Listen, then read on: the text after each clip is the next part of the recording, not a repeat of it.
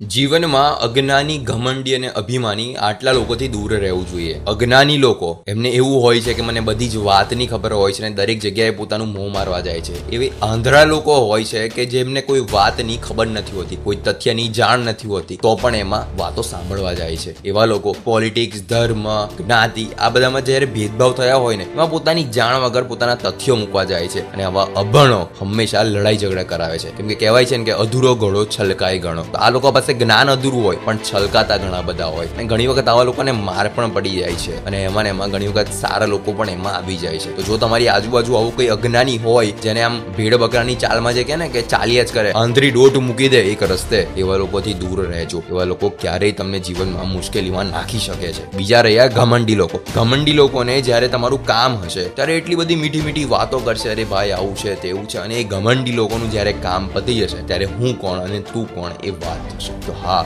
ઘમંડી લોકોથી પણ જીવનમાં બચીને રહેજો વાત આવે છે અભિમાની. અભિમાની વ્યક્તિને પોતાના રૂપ, રૂપિયા અને ગાડી બંગલાનું અભિમાન હોય છે. આઈ એમ સમથિંગ અને જેનો ઈગો હોય છે તો ઈગો સારી વાત છે. પણ ઈગો ખોટી જગ્યાએ રાખવો એ સૌથી મોટી મૂર્ખામી છે. તમે પોતાના દિલ્હી વાત કોની સાથે શેર કરો છો એ પણ મહત્વની વાત છે. કેમ કે ઘણી વખત અજ્ઞાની લોકો પોતાની મજા બીજી જગ્યાએ લેવા માટે પોતાનું અધૂરું જ્ઞાન બહાર ના પડી જાય. એની માટે તમારી વાતો પણ દસ જગ્યાએ શેર કરતા હોય છે. તો એવા લોકોથી ખાસ બચીને રહેજો. અજ્ઞાની, અભિમાની અને ઘમંડી તમારે કોની પાસે રહેવું છે, કોને છોડવું છે એ તમારા હાથમાં છે. કેમ કે આ ત્રણેય આપણું જીવન બરબાદ કરી નાખે છે. નક્કી તમારે કરવાનું છે. સાંભળતા રહો દિલ્હી વાતો with Yogesh Prajapati. Only on Jio Saavn Spotify Google and Apple podcast